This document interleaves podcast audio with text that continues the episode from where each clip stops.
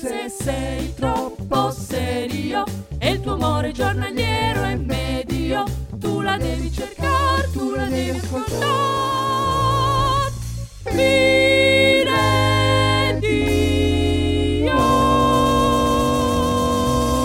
E non ti tedio.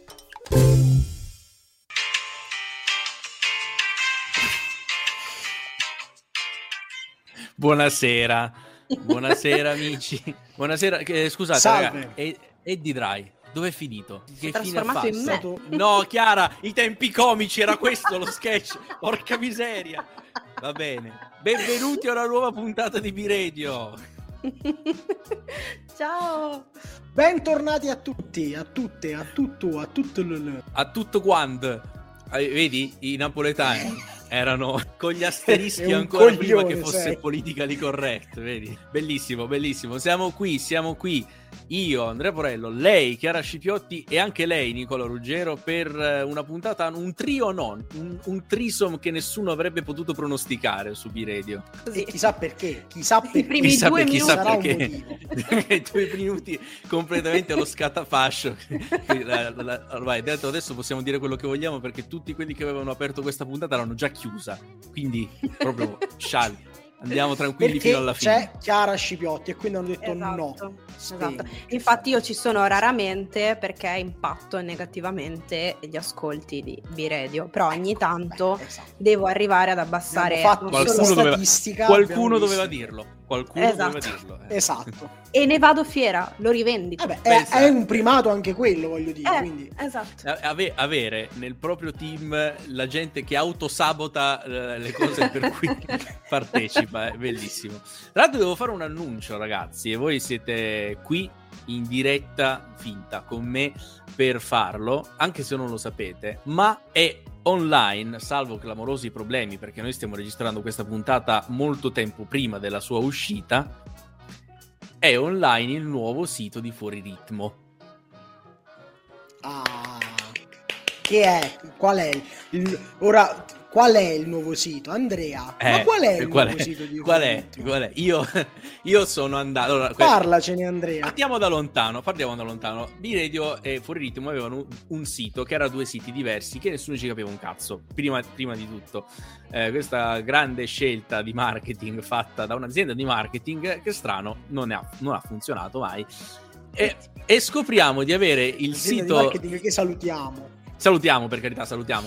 Scopriamo di avere il sito in down perché Eddie Dry spamma il link del sito alle persone che vuole invitare ospiti a B-Radio finché una gli dice ma guarda che io sono andato sul link che mi hai mandato ma non c'è niente. E da lì ho scoperto Ah, che questo proprio. sito era stato simpaticamente tirato giù. Salutiamo di nuovo. eccetera. E poi, e poi e poi succede che io dico, vabbè, lo faccio io. Mi farò un sito tutto mio con blackjack e squillo di lusso. Vado per acquistare un dominio e vedo che è libero il dominio .lol. E siccome io sono una testa di cazzo, il nuovo sito di, di Fuoriritmo è www.fuoriritmo.lol. Con buona pace di Frank Matano e Fedez. Ciao. Esatto, appello perché tu sia nella prossima stagione di LOL con Nino Frassica, Valerio Lundini Non Io Claudio esco mai vedere questo gioco. Claudio subito. Oltretutto sarebbe il- l'hashtag sarebbe chi ride e biredio, che sarebbe anche molto più bello di chi ride fuori. Ti devo dire. Perché da noi chi ride viene dentro, non noi non li cacciamo, noi facciamo dentro, facciamo venire dentro. Eh, stavo per dire chi ride viene dentro, è una No. roba, è una roba che guarda. no, no, no, no. Guarda, No, no, no, io cancella, cancella. dissocio. Pippa questa, Pippo, Pippo. Andando Allora- peggio di quanto pensassi, molto peggio di quanto pensassi. Oltretutto la gente dice "Oh, siamo 5 minuti dentro una puntata intitolata Gen Z e altre cose. E stiamo parlando solo di stiamo solo facendo battute sessuali. Io non so. Avete capito perché questo trio non è mai stato su B-Radio? Perché il problema è che se lo facciamo una volta, poi questo podcast viene chiuso. Comunque, eh, Nicola, dato che Esatto. hai scelto l'argomento di questa puntata, di cosa parliamo quest'oggi? L'argomento di questa puntata mi è venuto in mente perché? Perché avevo sentito di questo studio proprio riferito ai gusti infatti di- in fatto di intrattenimento della cosiddetta generazione Z e visto che questo studio mi aveva lasciato un po' perplesso, un po' spaesato, mi sono detto conosco qualcuno della generazione Z, possiamo parlare con qualcuno della generazione Z e ho detto certo, ne conosco tanti, ma bisogna dirlo che lei mi odia, ma io no. Io ho Falso. pensato proprio a Chiara per parlare di questo argomento, perché ho pensato credo che possa essere la persona giusta con cui parlare. Guarda caso ce l'avevamo proprio qua. Con mia somma gioia e stupore, anche un po' di stupore,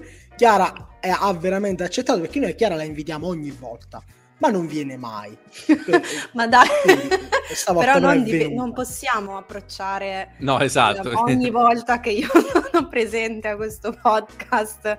Che strano, si sono allineati i pianeti. C'è anche Chiara, perché Ma è così, scusa, è così. Allora vieni più spesso e non lo diremo più.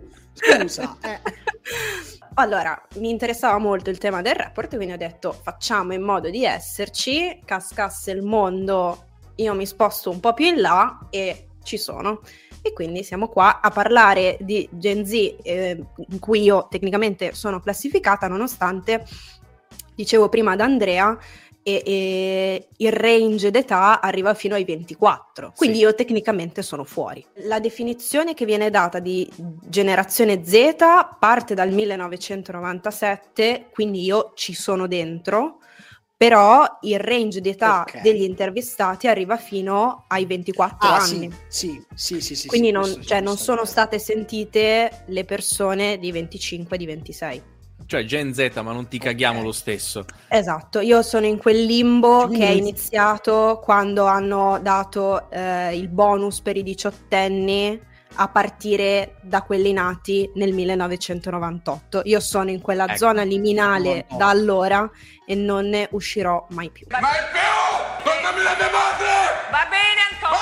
Ok. Eh, Grazie Antonio Zechila che si è intromesso in Piccolo, questo piccolo fun ambito. fact, piccolo fun fact, quando io sul gruppo che abbiamo su WhatsApp ho proposto questo argomento, ho immediatamente mandato un messaggio in privato ad Andrea dicendo guarda che ti ho incastrato Chiara Scipiotti per una puntata. Ed eccoci qua, signore e signori, Nicola Ruggero colpisce. Questa è una ancora. puntata fatta per far dire a Nicola avevo ragione io. Quindi. Esatto, no, va bene. Tra l'altro io scorrendo questo report che magari metteremo, mette- metteremo il link eh, nella puntata, cioè nella descrizione della puntata, sono andato un po' a vedere le, le- le definizioni no, delle, delle categorie di, di ragazzi che come diceva Mister Max Allegri nella vita piace o meno ci sono le categorie. E quindi eh, mi ha fatto molto ridere e non, non avrei dovuto. C'è Younger Adolescents, adolescents insomma 10-12 anni, Middle adolesc- adolesc- Middle 13-17, Older 18-24, poi abbiamo Gender non conforming, che, insomma, che non si identificano eh, né come maschio né come femmina, e poi abbiamo People of Color, POC, che è un acronimo che mi fa molto ridere POC. e non dovrebbe, non dovrebbe, molto, ma mi fa molto ridere. molto. In mezzo ai People of Color c'è Middle Eastern No- North African che viene messo assieme come Mena. Ragazzi, io non posso leggere questa cosa e poi per tutto il resto del report avere in testa la voce di un pugliese che fa Ehi, Mena! Era tutto per dire questo, eh, non, eh, dalla parte seria comincia adesso. E poi gli adolescenti LGBT. Sì, giusto, cioè, ovviamente. LGBT. Perché. Ok la, ok la punchline della gag, però non Cioè, no, ci, so- dimentichiamoci. ci sono anche loro i nostri cari amici omosessuali. Abbiamo certo. tanti amici. Eh, As- abbiamo tanti Salutiamo amici. gli ascoltatori omosessuali di B-Radio. Che sono nostri amici, perché abbiamo tanti amici. Nostri amici. Io ogni tanto ci penso e penso, non ho tanti amici però vabbè, è uguale. Va bene, andiamo avanti. Nicola è una persona poco Non li ho mai contati, Lo scopriamo cazzo. oggi. perché- Ma non sono una persona non li ho mai contati. Comunque, il, il- il- il centro di, di questo studio qual è? Che per quanto riguarda i prodotti di intrattenimento, questi ragazzi della generazione Z, che però sono stati intervistati dai 10 ai 24 anni, cosa che secondo me c'è. Come fai ad assimilare quello che ti dice un decenne e un 24enne? Vabbè, ma questa è un'altra cosa.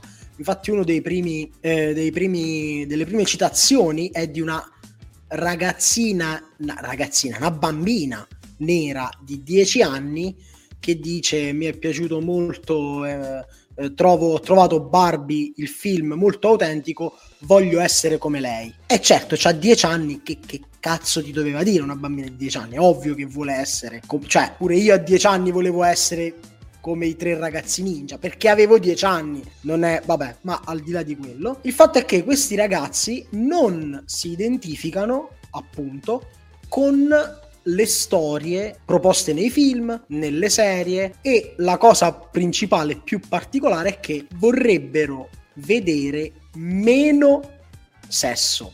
O meglio, a loro il sesso, anche come rappresentazione, interessa molto meno di tante altre cose. Sì, tant'è che c'è il grafico a torta che dice che il 51,5% di loro è d'accordo nel eh, desiderare più contenuto audiovisivo incentrato sulle amicizie e sulle relazioni platoniche e appunto meno sulle, sulle relazioni invece sentimentali, no?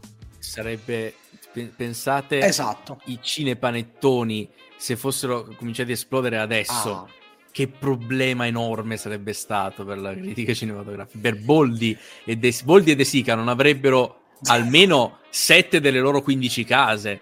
Cioè, almeno, almeno. cioè, va anche contestualizzato il fatto che è, cambiato molto anche il m- modo di fruire dei contenuti. Cioè, io eh, ogni tanto mi, capita di incappare, sono americani, va bene, mi capita di incappare in dei tweet di, degli americani che, che sosten- sostengono delle cose molto assurde, ma questi sono americani, è normale.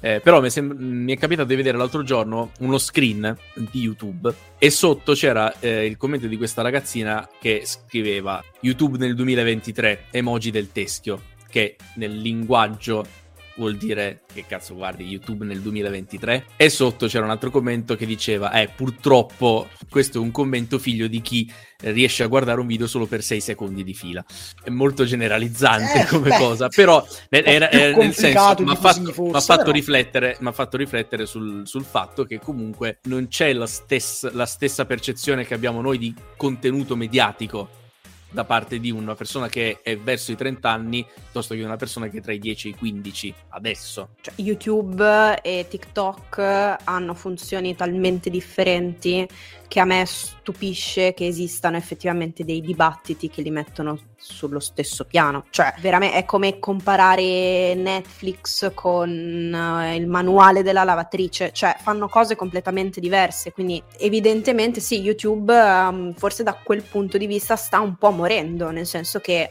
adesso non riesco a farmi venire in mente degli youtuber nuovi che stanno emergendo, si si parla di TikToker tendenzialmente. Non so quanto effettivamente siano sovrapponibili perché sono proprio contenuti completamente diversi. L'unica è usare TikTok per lanciare i video di YouTube, come fa Luca Ravenna, che salutiamo moltissimo. O io. O tu. Bello paragonarsi a Luca Ravenna. Salutiamo Luca Ravenna. No, Sì, beh, sì. eh, però diciamo che poi alla fine, anche tra questi ultimi giorni, rileggendomi questo, questo studio, perché vabbè, me lo leggo per... eh, ho pensato che, diciamo, se al- a un primo impatto io sono rimasto scioccato perché, no, perché c'è troppo, troppo romanticismo, troppo sesso, anche inutile nei film. Io tra i 10, ma no, i 10 no, un po' di più, ma tra, tra i diciamo i 14, 13, 14 e eh, più infinito, diciamo che il sesso è stata una cosa boh, cioè, importante, ma direi sì, molto, sempre, cioè non c'è mai stato un calo nel, nell'interesse per l'argomento, però mi sono un po' più immedesimato in questi ragazzi che non, cioè leggendo poi i loro commenti, non mi interessa. Sì, secondo me parte del motivo è anche perché le narrazioni sono sempre più stereotipiche. Non so se è una sensazione mia, perché sto invecchiando anche io inesorabilmente, però è sempre più difficile. Cioè, secondo me a livello statistico tu guardi 5 serie tv di Netflix e secondo me sono, è molto standardizzata la narrazione che Netflix ti darà dell'inizio di una relazione eterosessuale adolescenziale. E poi secondo me io stavo pensando, però non so se sia una cosa effettivamente vera o supportata da fatti, c'è anche da dire che il contenuto è molto di più. Quindi è molto sì, più facile sì. stufarsi di vedere narrazioni anche sessualizzate delle relazioni sentimentali quando escono su Netflix in media quanti titoli al giorno, quanti titoli al mese che sono di rilevanza per un ampio pubblico, no? È letteralmente uscito uh, Rocco, una serie su Rocco, quel Rocco, per cui cioè, non dovremmo stupirci cioè, di tutto di tutto, ma anche se vai a vedere nei contenuti del passato, ti rendi conto di, la, di quanto la cosa sia forzata in certi casi, non c'entra assolutamente niente. Per esempio, faccio un esempio, in questi giorni sto vedendo per la prima volta, perché non l'avevo mai visto prima d'ora, uh, la trilogia di Matrix. Io non avevo mai visto Matrix, era una grande mancanza nella mia vita. Abbiamo no. guardato... No, mai. No, ne... sai, io non ho mai visto Matrix. Come hai fatto? Cosa? Guarda...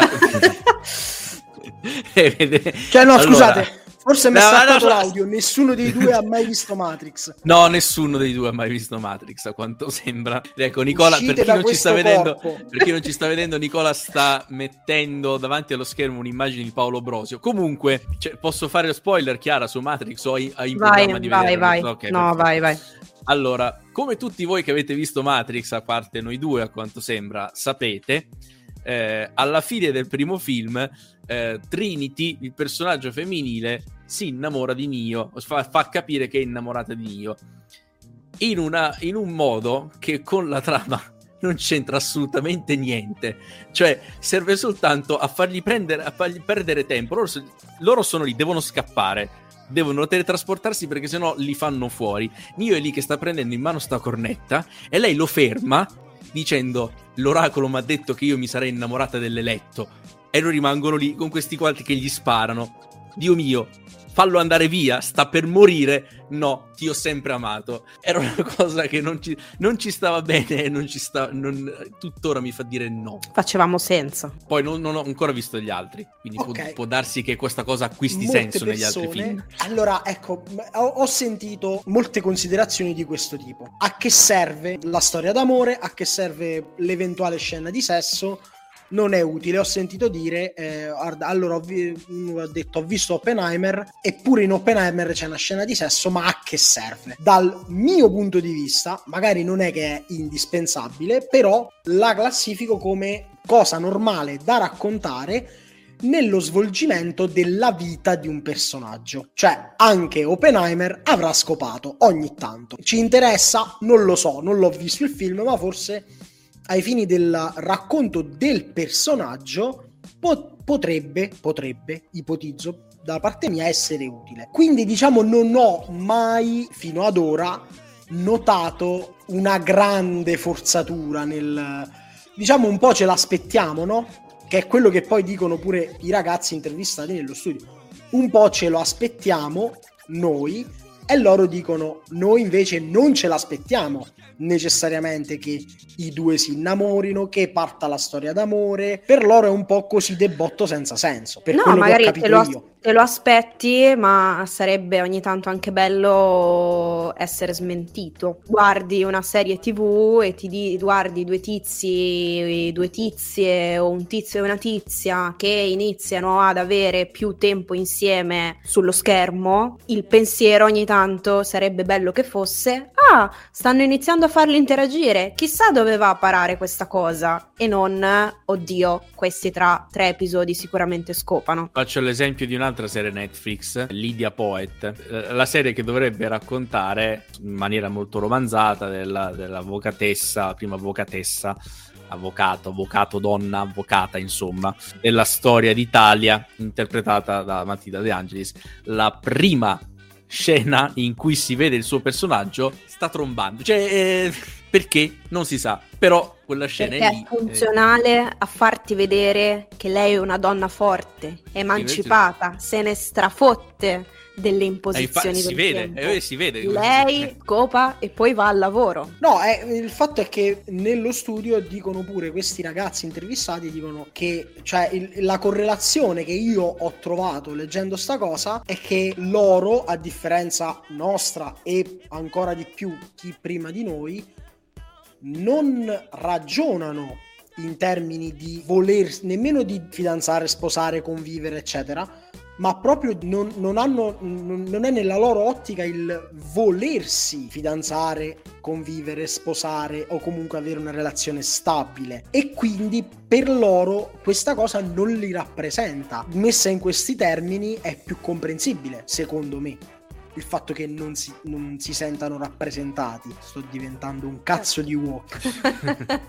Però secondo me è un po' vero, nel senso eh, crescere a pane rom-com ti trasmette una certa visione del futuro che proietti davanti a te, cioè di come dovrebbe andare la tua vita, di come vorresti che andasse la tua vita, eh, del tipo di relazione che vorresti o che ti aspetti di avere e rendersi conto che la strada non è necessariamente solo quella o che in qualche modo Sì. eh, i prodotti mediatici ti raccontano anche una valanga di frottole perché le relazioni non sono come te le raccontano Netflix e le romcom eh, ha anche secondo me effettivamente mh, l'effetto secondario di generare anche rigetto nei confronti di questo tipo di narrazioni. Cioè la vita non è solo questo. Io non voglio che la vita che mi rappresentate che la finzione mi ra- che mi rappresenta sia solo questo. E quindi io le relazioni non le voglio vedere. Non voglio vedere solo quelle quantomeno. Certo. Certo, ma anche perché poi si è creata una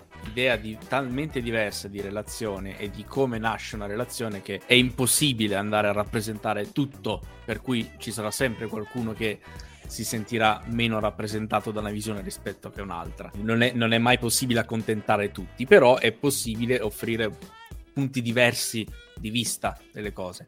Per esempio, io leggo qua nel c'è la domanda posta ad alcuni coinvolti in questo studio che dice che cosa ne pensate del- degli stereotipi delle relazioni romantiche ne- nei prodotti media. C'è questo commento che io leggo come lo leggerebbe Carlo Jolie che imita gli americani che arrivano in Italia. Cioè, the enemies to lovers trope, you, it's so boring. dieci anni Sì. Dieci anni. 10 anni blackmail, 10 anni Georgia, benissimo. Certo che è boring perché c'hai 10 cazzo di anni. Anche io a 10 anni mi scocciavo vedere storie d'amore, è ovvio. Vabbè, ma questo è uno che se- è, questo è uno secondo me dei problemi dello studio. Quello che volevo dire, Andrea dice è giusto uno non si sente rappresentato. Benissimo. Qua dicono che vorrebbero vedere più rappresentazione di ehm, personaggi aromantici o asessuali. Bene, ora tutti a quanto pare in questa società ci vogliamo vedere rappresentati. E va bene. A quanto pare è un diritto universale ormai l'essere rappresentati. Io non sono d'accordo, ma va bene. Onestamente, mo torniamo a quanti amici gay. Fra noi tre, quante persone aromantiche o asessuali conosciamo? Vi prego, ditemelo, perché io non ne conosco. Molto poco, nel Beh, senso che stavo è facendo... l'autrice di Heartstopper che è la serie tv che sta facendo più numeri su Netflix eh, u- negli ultimi mesi è aromantica e asessuale Non ti ho chiesto questo. No, ti ok, svegli la mattina però- e scrivi al tuo amico asessuale. e questo che cosa il fatto che io non ce l'abbia che cosa rappresenta non rappresenta niente, però quello che voglio dire è se noi in tre, allora noi conosceremo mille persone a testa, sicuramente voi più di me, almeno, ok. Se non conosciamo nessuno di asessuale o aromantico, Non vuol dire certo che non esistono, ma significa secondo me che l'incidenza è talmente poca, non dico che è normale, perché vabbè, tutti vogliamo essere rappresentati, però ci sta, secondo me, che non vieni così rappresentato perché quella che è aromantica probabilmente penserà di rappresentare, ma altrimenti è, è pure difficile da, da, da, da, prendere spunto, da, non lo so, secondo me, non perché non voglio rappresentarli, ci mancherebbe, non, non mi creano nessun problema, però chi cazzo non c'ha da pensare? se fra tre persone che siamo qua noi non conosciamo manco una persona romantica e manco una persona asessuale. Però magari non lo sai. Tu delle mille persone che conosci sai che tutte scopano? Non sono andato tutti qua. No, sicuramente no. Vai a bussare alle loro porte no, dici buongiorno. No. Certo. Mi fa vedere per favore lei come... No, questo no, assolutamente. No, questo sì è vero, però voglio dire, eh, l'incidenza nella popolazione... No, certo, è... ma è è, è ridotta, c'è anche da dire che quanto effettivamente magari entra in un discorso, un orientamento o un'identificazione del genere naturalmente nei discorsi con le persone, quindi quanto è, facilme- cioè, quanto è facile rendersi conto che tu effettivamente ti stai interfacciando con una persona che in qualche modo incarna un certo tipo di minoranza okay. e più che altro secondo me il nodo fondamentale è che ok eh, la percentuale può essere relativamente ridotta però la questione è queste persone esistono, vorrebbero un certo tipo di rappresentazione. La rappresentazione che loro possono ottenere è estremamente ridotta perché l'inclusione da parte dell'industria mainstream di queste persone è molto ridotta perché l'industria mainstream è molto resistente, è stata molto resistente fino a pochissimi anni fa nei confronti delle minoranze. Sì, sì, sì, no, questo cioè adesso va di moda. Dubbio. Che poi adesso questa nuova generazione plasmerà un nuovo tipo di un nuovo modo di rapportarsi nelle relazioni, anche nella rappresentazione delle relazioni ed è giustissimo così. Però se non fai massa critica non, inter- non interessa a nessuno. Non perché ha, non fanno massa eh. critica, perché Airstopper è il prodotto che più sta facendo fare numeri a Netflix dall'autunno. Adesso è una oh. statistica, cioè in questo momento non certo. ho sotto gli occhi i numeri, no, no, certo, però Airstopper certo. è stato in trend tanto quando è uscita la seconda stagione. Poi se sia un prodotto di qualità o meno è un altro tipo di discorso, potremmo anche parlarne, però, questo, però fanno questo... massa critica non conosco questo, questo, prodotto e dico, ti voglio chiedere, ma parla pure, cioè ha rappresentazioni di personaggi asessuali? Certo, è, è, molto famoso ed è molto apprezzato perché rappresenta insieme a Sex Education, che è okay. l'altro estremo, diciamo, dello spettro nel tentativo di Netflix di eh, buttare fuori prodotti che mettano in mostra tutto il, van- il, ventaglio di minoranze a livello di identità di genere, identità sessuale, eccetera, è molto famoso perché appunto mostra un grandissimo ventaglio di minoranze appunto rispetto all'identità sessuale e di genere. C'è il personaggio trans, c'è il personaggio bisessuale, c'è il personaggio sì. gay, c'è il personaggio romantico, c'è il personaggio asessuale ma cioè, credo che ci siano anche in Sex Education, tra l'altro. Sì, sì, in Sex sì. Education c'è un personaggio che è anche di come l'hanno fatto finire in cacciara, ma questo è un altro discorso. Io mi rifiuto di vederla l'ultima stagione di Sex Education, ho deciso che perché l'hanno cancellato perché ho guardato le prime due puntate e ho provato un dolore fisico nei confronti di tutto ciò che stava accadendo davanti dolore ai miei occhi. Fisico, dolore. E ho detto no, io non posso usare il mio tempo così. Guarda, a me è piaciuta, a me è piaciuta. Ma non avevo dubbi. Appunto, non c'erano dubbi, guarda, che fosse proprio così. Però a me era piaciuta molto la prima stagione, già la seconda non mi aveva convinta perché trovo che già si fosse andato verso livelli di macchiettismo nella rappresentazione di alcuni personaggi che mi dava un po' fastidio e le prime due puntate che ho visto dell'ultima stagione mi hanno riconfermato questa sensazione, quindi siccome appunto non mi stava intrattenendo, mi stava solo innervosendo, ho detto oh, basta. La, la, cosa principale secondo me è riuscire a, ad arrivare al punto in cui si ha un buon ventaglio di rappresentazioni differenti per cose in modo che ciascuno il prodotto che riesce a godersi di più senza dover per forza andarsi a cercare nei meandri dell'internet scavando, è qualcosa di, di, di esattamente adatto sé. Cioè, eh, nel, nel, senso, eh, i prodotti mainstream ci sono, ci saranno sempre e la rappresentazione canonica di una storia romantica o quello che è andrà, avrà sempre una visione preponderante e altre meno, meno considerate e non credo che la cosa cambierà da così a così per storia del mondo le minoranze di solito non se la passano molto bene. Già il fatto di riuscire ad avere delle rappresentazioni è secondo me un passo in avanti molto grande che adesso non, non ci sembra, ma se lo guardi a 20-30 anni fa è una roba certo. per alcuni inconcepibile. No, Difatti, io... molti, molti di quelli che avevano in pugno la comunicazione, anche solo in Italia, 10, 20, 30 anni fa, oggi si guardano e dicono: Io oggi non potrei dire niente perché? Perché questo non sarebbe accettato, questo no, questo no. no. Perché è cambiata la sensibilità e va benissimo esatto. così. Cioè, io sono esatto. contento che sia cambiata la sensibilità e non si parli più di che i cinepanettoni siano affondati finalmente. No? Però, per esempio, io ho guardato Sex Education con la mia compagna ed è stato è stata una sorta di enciclopedia al mondo della diversità perché molto spesso appunto è difficile proprio statisticamente imbatterti, conoscere e parlare con una persona già transgender. Ce ne sono, ma non così tante che tu ne incontri due al giorno. Mi è sembrato poi a un certo punto, più che altro mi sembrava appunto l'enciclopedia delle diversità. Vi sì, faccio sì. vedere questo, vi faccio vedere questo. Lo è, molti, però... molti attriti sul, sul non binario che effettivamente è difficilissimo da capire. Ama, ama rappresentare tutti, sì, ma e se invece non rappresentasse ma nessuno? Yeah, cioè, io sono più di quell'avviso lì. Cioè, che sti cazzi del, dell'orientamento sessuale, di questo e di quello. So che la società che, in cui viviamo non è del mio stesso avviso, perché alla società in cui viviamo interessa, per qualunque motivo che non capisco il tuo orientamento sessuale. Però non rappresentare non significa, cioè aboliamo l'arte. No, No, no, no, assolutamente. E cosa, cosa rappresenti senza rappresentare? No, intendo dire, guardando al futuro, no? Sì. C'è sta generazione Z che ha deciso che la sessualità non è preminente per la sua rappresentazione. Allora, lasciamola andare sta cazzo di sessualità. Cioè, io sono d'accordo che uno dice non, non, vogliamo mettere troppe eh, sto- solo storie d'amore e tutti che finiscono per sposarsi e tutti che finiscono a scopare. Sono d'accordo, però allora lasciamola come una cosa personale privata e lasciamo andare proprio ogni tipo di rappresentazione che riguardi o che coinvolga la sessualità.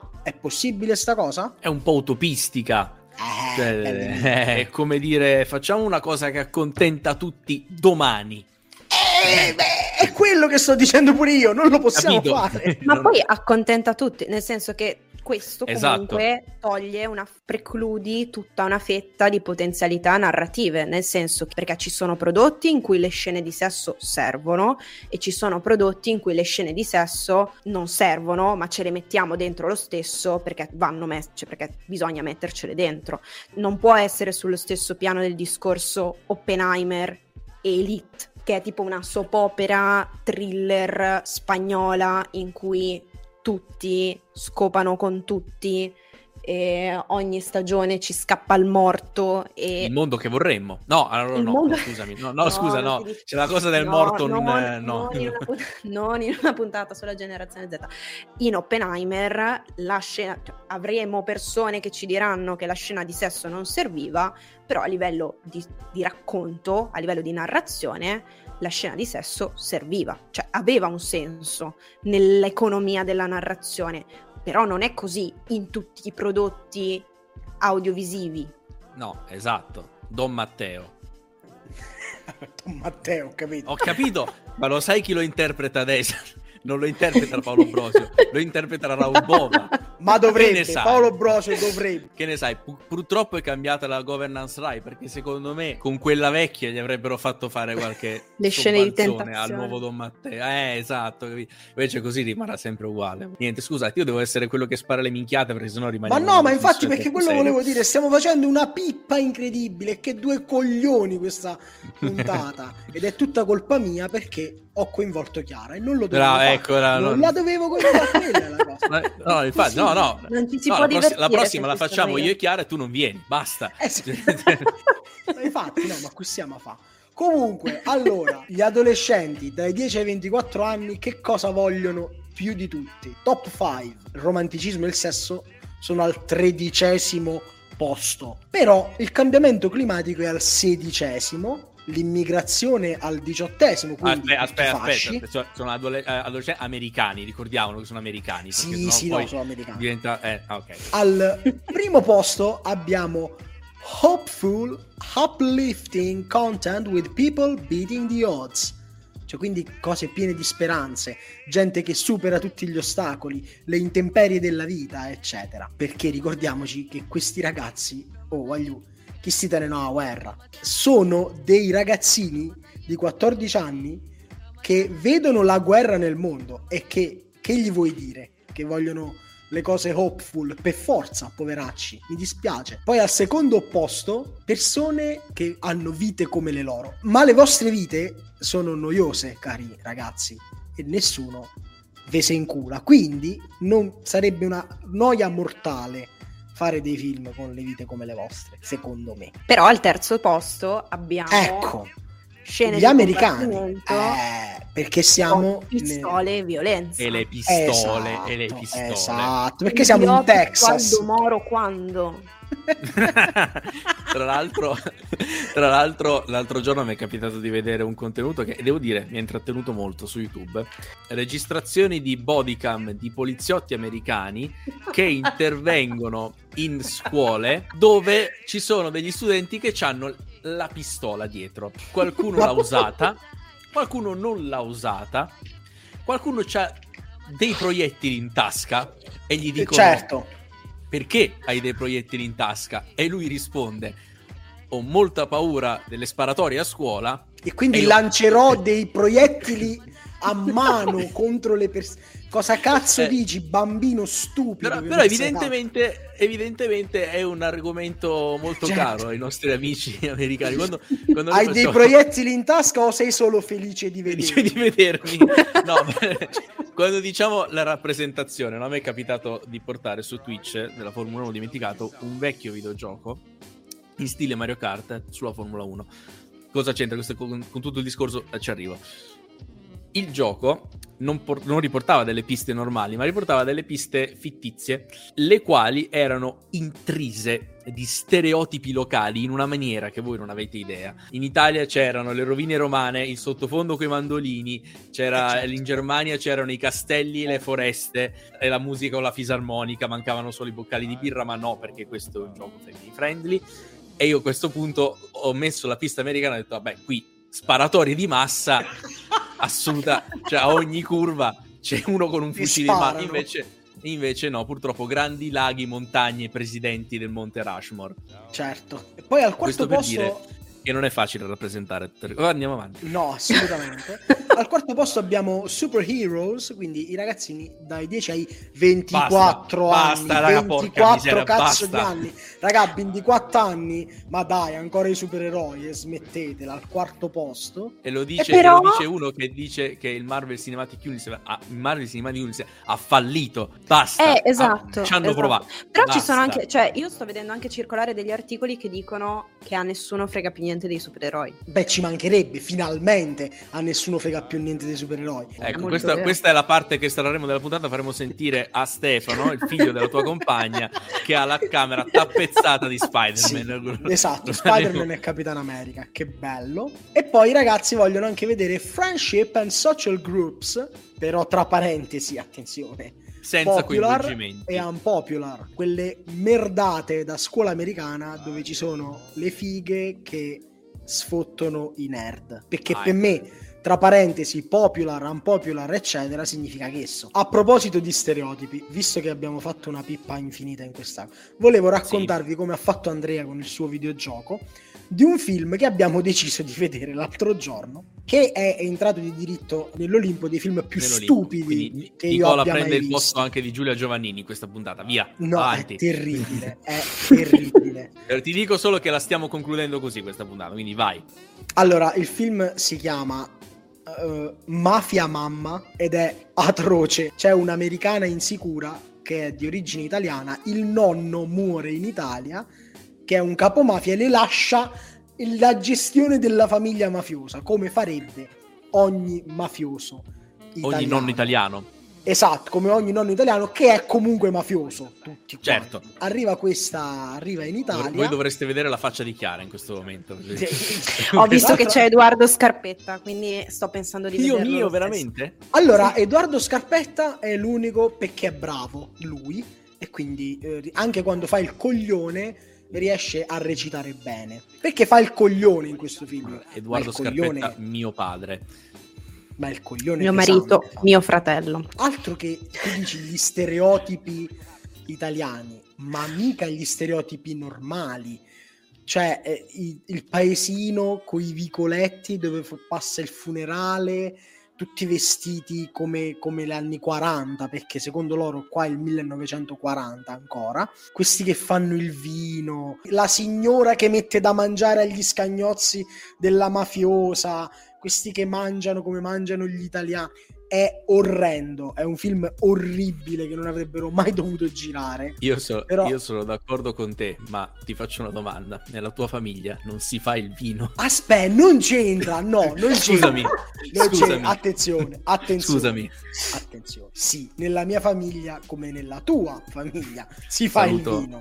Saluto Eh, Giacomino. tutti, esatto. Però è, è proprio tutto, ci sono tutti, tutti, tutti, tutti gli stereotipi dell'Italia, tutti. Le vespe, i mandolini, le tagliatelle, eh, gen- la pasta. Guarda, l'ho appena, Oh, l'ho appena non ho mai mangiato la pasta fatta. C'è, questo- c'è uno di questi che si inna- fa innamorare l'americana che di lavoro fa la pasta. Ma che cazzo vuol dire fa la pasta? Che poi la pasta si chiama tipo Edoardo, giustamente, perché l'unico, cioè noi ne chiamiamo solo con i nostri nomi propri. Giu- Tutte le sì, cose sì, si chiamano, sì. È, Eh, è Vincenzo! orrendo. Esatto, sì, è orrendo, è veramente orrendo. Infatti, eh, questo mi, mi pone... C'è Monica Bellucci, fine. Pure, così. fine. Questo mi, Giusto- mi dà se mancava giusto per, per concludere eh, in, in un modo. Abbiamo fatto un sacco di belle riflessioni in questo mondo e sono molto contento che siano uscite. Il problema di fondo è e rimane uno solo, che questo è uno studio americano. Eh, E io, in quanto europeo, non mi sento rappresentato da questo studio. Ah! Quest'altro documentario folle che ho visto, che si chiama Kim's Video, che l'ho visto per un festival che si chiama Archivio Aperto, che appunto si dedica a documentari che lavorano con i materiali d'archivio ritrovati, parla di questa collezione di videocassette che si trovava in un negozio, penso, a New York negli anni Ottanta, di questo Mr. Kim, che appunto era un immigrato coreano che era famoso perché lui, diciamo, in modo non del tutto legale, signor Kim, eh, scaricava i film su cassette e poi le metteva a disposizione di chi era iscritto, insomma, al suo mm, che aveva una membership al suo negozio e quindi era un posto famosissimo negli anni 80 per andare e trovare boh, i film più ricercati e meno conosciuti. Fatto sta che a una certa Mr. Kim, con l'arrivo de- insomma, di del digitale una, quando le persone hanno iniziato a noleggiare meno i film, decide di donare completamente la sua collezione di boh, 55.000 cassette a un- primo, la prima proposta artistica che lo incuriosiva, che incredibilmente, senza che nessuno se lo aspetti, arrivò da Salemi in Sicilia, fatta da niente di meno che il sindaco di Salemi del tempo, che erano i primi anni 2000, se non sbaglio, Sgarbi.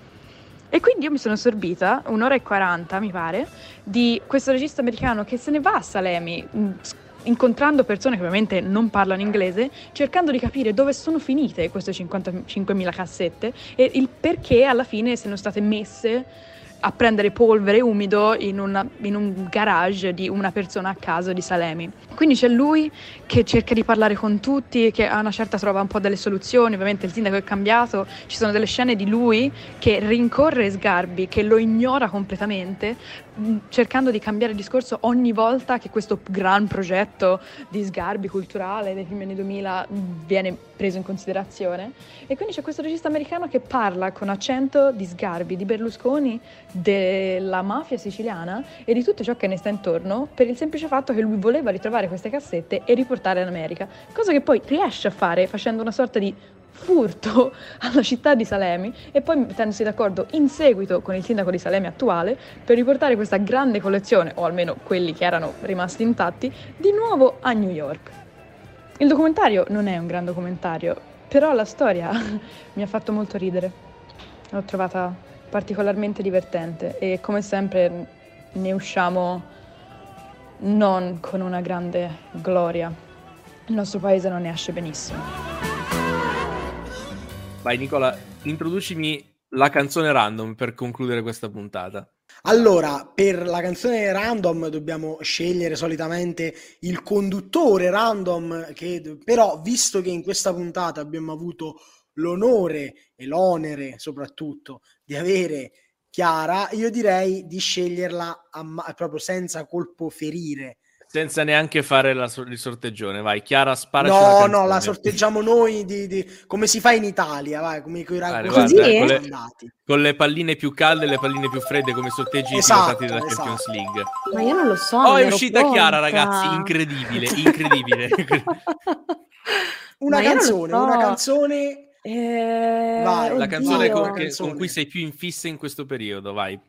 La canzone con cui sono più in fissa in questo periodo, Dio mio no, di Lucio sentire. Battisti. Ah, ok. Allora attenzione, sì, attenzione. Fregati. Quindi siamo pronti alla causa della famiglia Battisti per, per aver trasmesso questa canzone, quindi via la canzone di questa settimana. Grazie ragazzi per essere stati con noi, ci sentiamo alla prossima puntata. Dio mio. Io sto già tremando d'amore, lei viene qui questa sera solo una questione di ore, spero di non morire vedendolo entrare, potremo restare soli.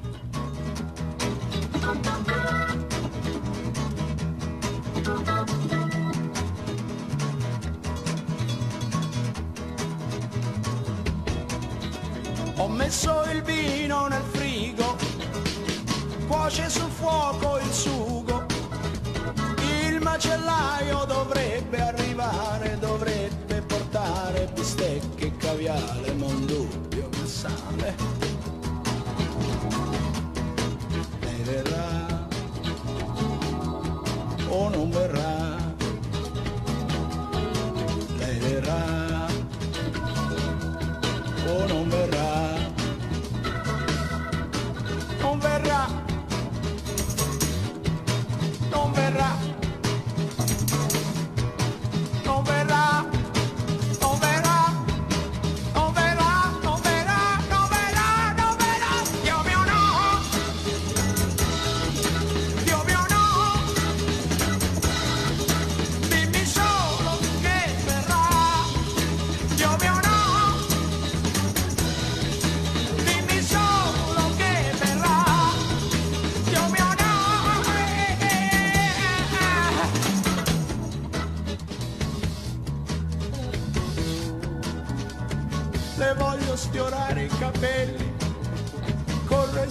del mio cuore.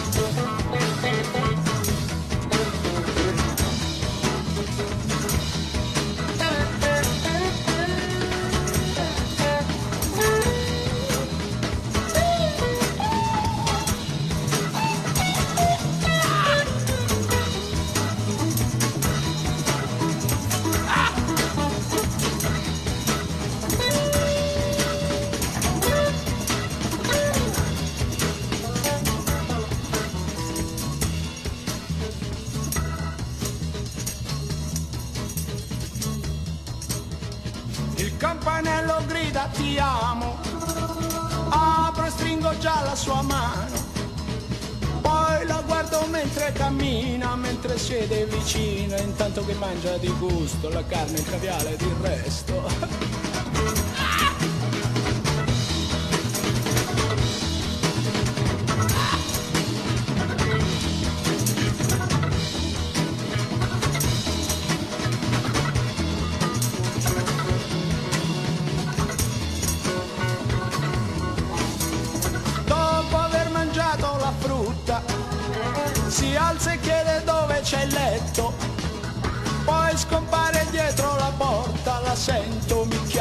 la vedo in pigiama e lei si avvicina, lei si avvicina, vicina, vicina.